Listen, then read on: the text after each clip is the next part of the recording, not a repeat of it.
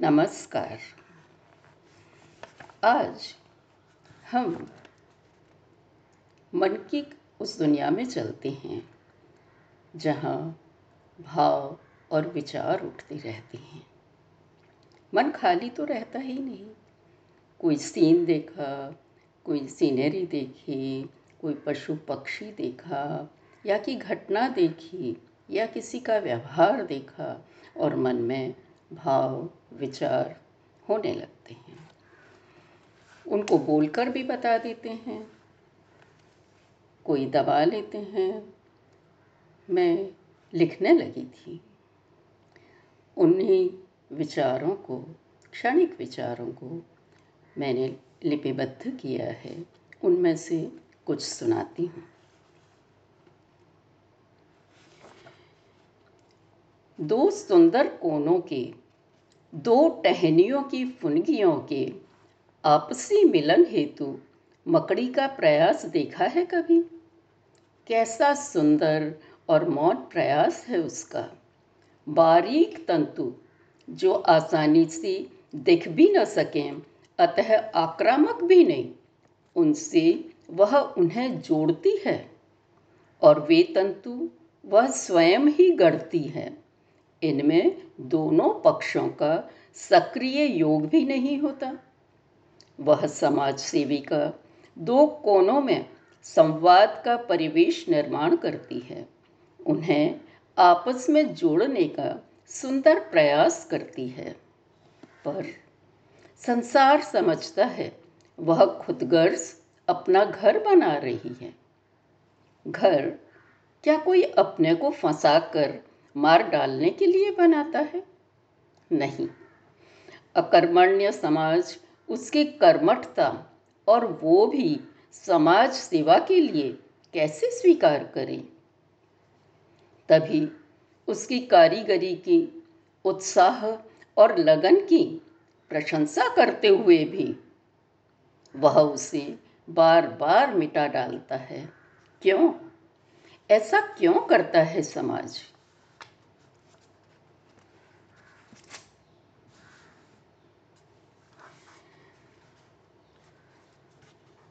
उपदेशकों की लोग हँसी उड़ाते हैं। उन्हें ही उपदेश देते हैं। समझाओ मत, उदाहरण बनो। हम स्वयं ही देखकर सीख जाएँगे। पर क्या यह होता है?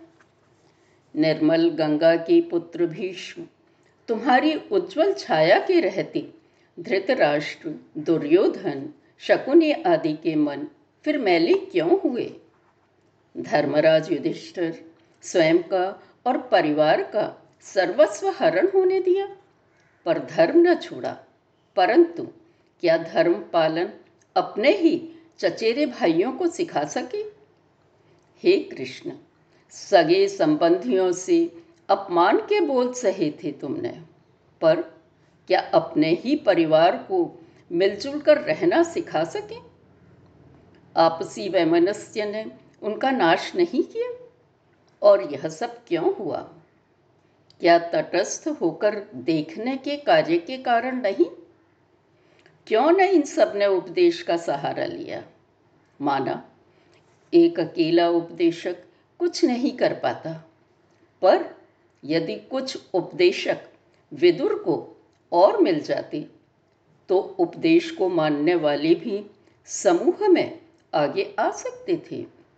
ऐसे में क्या महाभारत रोका नहीं जा सकता था? महावीर, बुद्ध आदि के उपदेश क्या व्यर्थ हुए?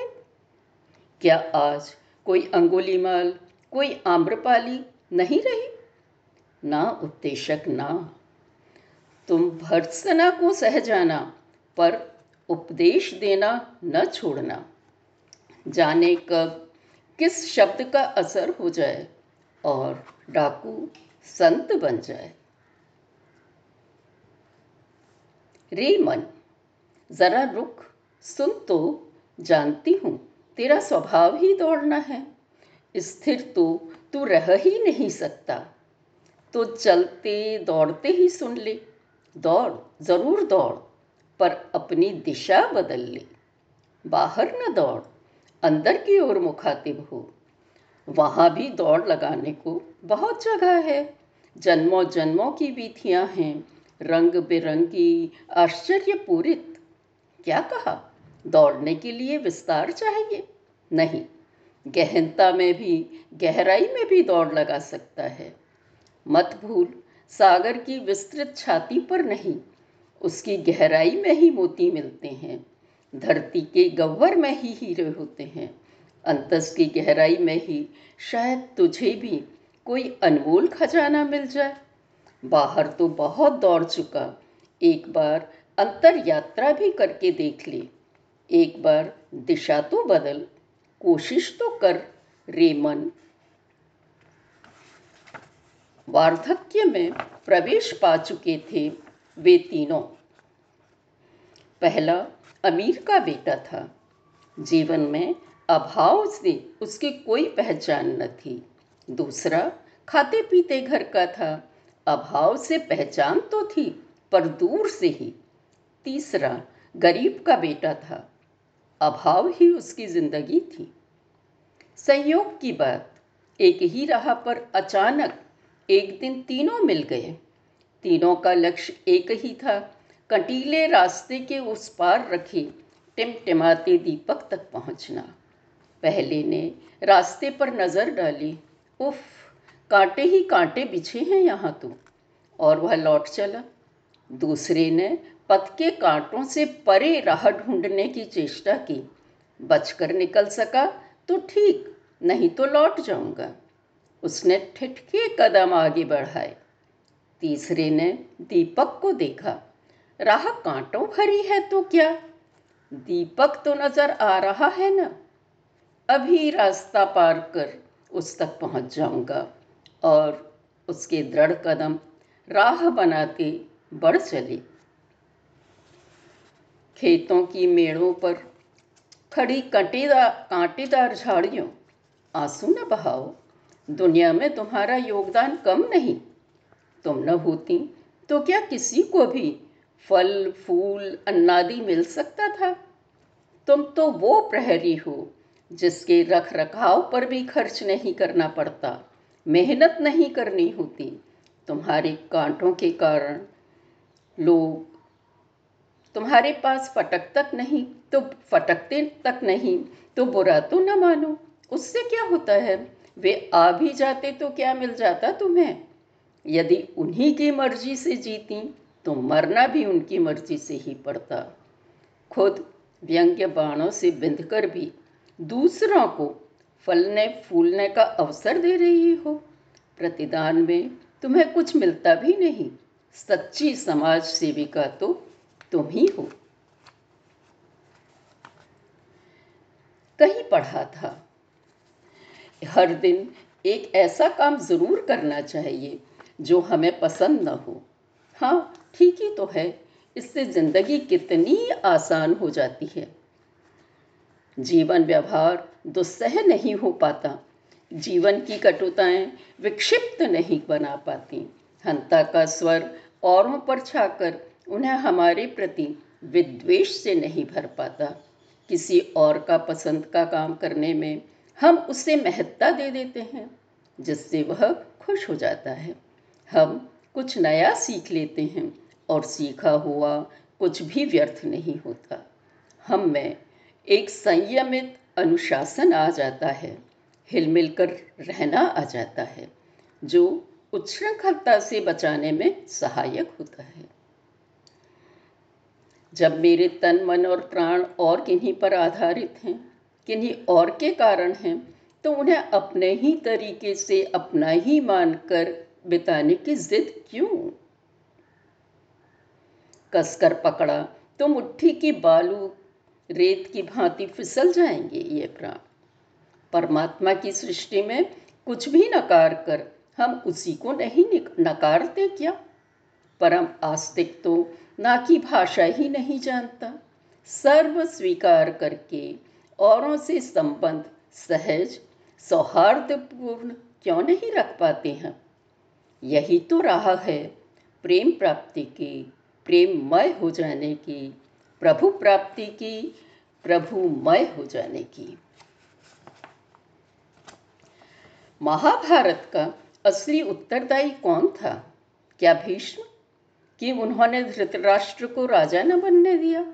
वे स्वयं उसके सलाहकार का पद संभाल सकते थे। ऐसा होता तो अंधी महत्वाकांक्षा जन्म ही न लेती। फिर जानते हुए भी कर्ण की अवमानना करते रहे। उसे उसका जन्म रहस्य पहले ही न बता दिया। लाक्षाग्रह के बाद भी दुर्योधन को युवराज पद पर रहने दिया। युधिष्ठर को द्यूत क्रीड़ा से, पत्नी भाइयों को दांव पर लगाने से न रोका। हस्तिनापुर के प्रति मोह बंधन न काट सके। अपनी प्रतिज्ञा की, नाम की अवहेलना न कर सके। वे कुलवधु के मान से ज़्यादा प्रिय हो गए। क्षमतावान, भूतकाल की प्रतिज्ञा के कारण अक्षम क्यों बने रहे? भूत में ही जीते रहे। अपनी गंगा माँ के समान वर्तमान की धारा में ही क्यों ना बहते रहे? क्या इन प्रश्नों का उत्तर कभी मिल पाएगा?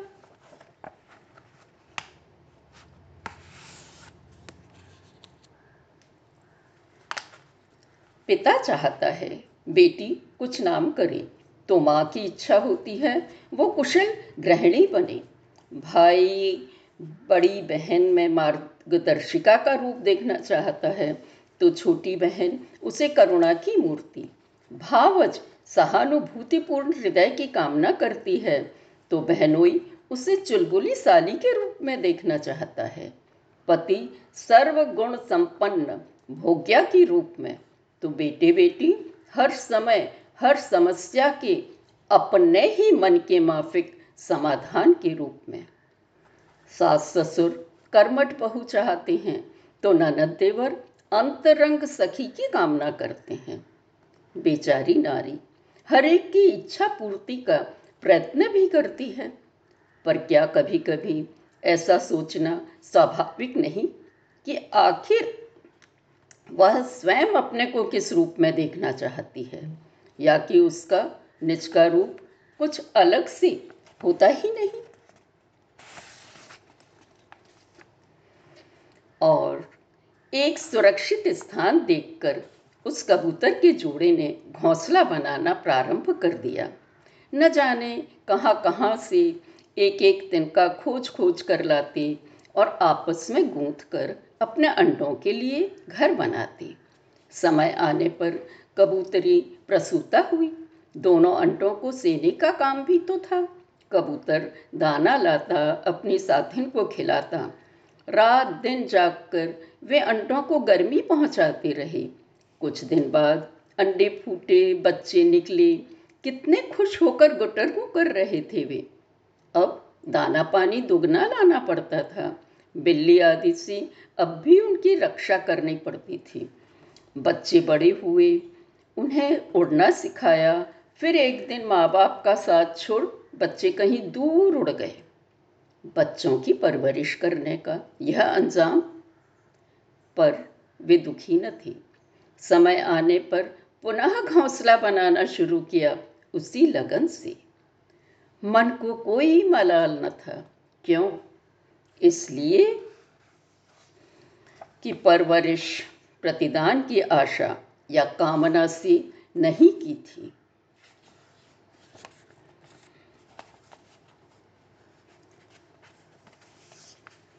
दूर, अति दूर, क्षितिज पार से समुद्र में एक लहर उठी। धीर, गंभीर लहर अपनी सहज गति से आगे बढ़ी। सामने ही एक सौम्य शांत चट्टान थी। उसे देख लहर की मंथर गति उद्वेगपूर्ण तीव्रता में परिणत हो गई। मन का मीत दिखाई पड़ा था उसे। उत्कंठित हृदय लिए, भावना के आवेग में उसने प्रियतम को बाँध लेना चाहा। पर यह क्या? देखा उसने, वह तो प्रियतम से दूर छिटकी पड़ी है। आह रग रग दर्द करने लगी। किंतु उसे इसकी कब परवाह है? उसे तो शारीरिक दर्द से कहीं अधिक मानसिक पीड़ा हो रही है। निष्ठुर, कठोर दिखने वाली प्रियतम का तो हृदय भी कठोर निकला। नहीं, बाहर की कठोरता से अंतस की कठोरता ज़्यादा है। मेरी सरस भावनाएँ उसमें तनिक भी उद्देलन पैदा नहीं कर सकी। कठोर हृदय, कोमल प्रणय का कुछ भी प्रभाव न पड़ सका। प्रस्तर प्रतिमा आखिर पाषाण रहेगा तो पाषाण ही। मधचूर्ण लहर लौट पड़ी। ओह, अभिमानिनी, दूर से इटलाकर मस्ती भरी चाल से आती प्रियतमा को देख मैं मिलन के स्वप्निल संसार में खो गया था। मानिनी, क्या मेरी दशा समझ न सकी? मैं सुदभुत भूला यदि आगे बढ़कर स्वागत न भी कर सका तो क्या उसे मुझ पर चोट करके जाना उचित ही था? बेवफा जहाँ चोट कर सकी, वहाँ कुछ देर ठहरी जाती। पर वह क्यों ठहरे? अपने मिथ्याभिमान में भूली, मस्ती के मद में झूलती हुई, एक लहर के प्यार में गहराई कहाँ? हर जाई, किसी और के पास जा रही होगी। किसी ने ठीक ही कहा है, चंचलता में गहनता कहाँ? समीप के कगार यह सब लीला देख रहे थे। देख रहे थे वे। लहर की बंधनहीन प्रणय उत्कंठा को और समझ रहे थे। स्थिर पाषाण की अहमन्यता को, विवशता को। विश्व की वास्तविकता क्या है? विलोम, केवल विलोम, वही तो सब और है। पर्वत उठ, के उठने के साथ खाई भी जन्म जाती है। समुद्र, ज्वार व भाटा दोनों में से किसी एक को अपने से अलग नहीं कर सकता। अच्छाई, बुराई, हंसना, रोना, द्वेष, प्रेम, सभी तो साथ साथ चलते हैं। एक को नकारने का मतलब है दूसरे को भी नकार देना। दिल ही को देखें, भरा पूरा होने पर कितना हल्का हो जाता है। व्यक्ति जैसे हवा में उड़ने लगता है, पर वही खाली होने पर मनो भारी हो जाता है। लगता है भारी चट्टाने पड़ी हैं उस पर। उड़ना तो दूर, इंसान हिलडुल भी नहीं पाता। है ना आश्चर्य? भरी होने पर हल्का होना, खाली होने पर भारी होना। कैसी अबूझ, पर यथार्थ पहेली है। और यही है जीवन की वास्तविकता। आँख चुराने से कुछ न होगा। स्वीकार कर लें हम।